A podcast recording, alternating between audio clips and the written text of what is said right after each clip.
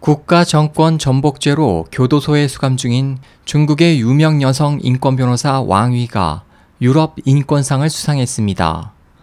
7일 미국 자유아시아 방송 RFA에 따르면 유럽의 권위 있는 인권상으로 알려진 루도빅 트라리웨 선정위원회는 지난 4일 여성의 몸으로 위험을 두려워하지 않고 침묵을 깨고 바른 소리를 낸 공로로 왕위를 올해 수상자로 선정했습니다.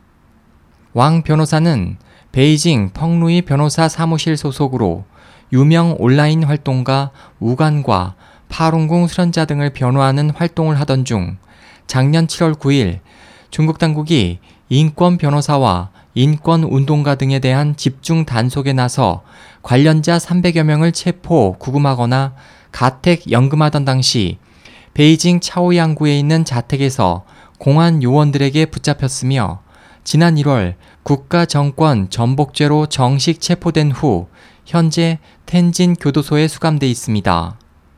왕 씨는 파룬궁 수련자 외에도 종신형을 선고받고 수감 중인 위구르족 반체제 학자 이람 토티 전 중앙민족대학 교수 등 많은 정치범의 변호를 맡아 당국의 미움을 샀습니다.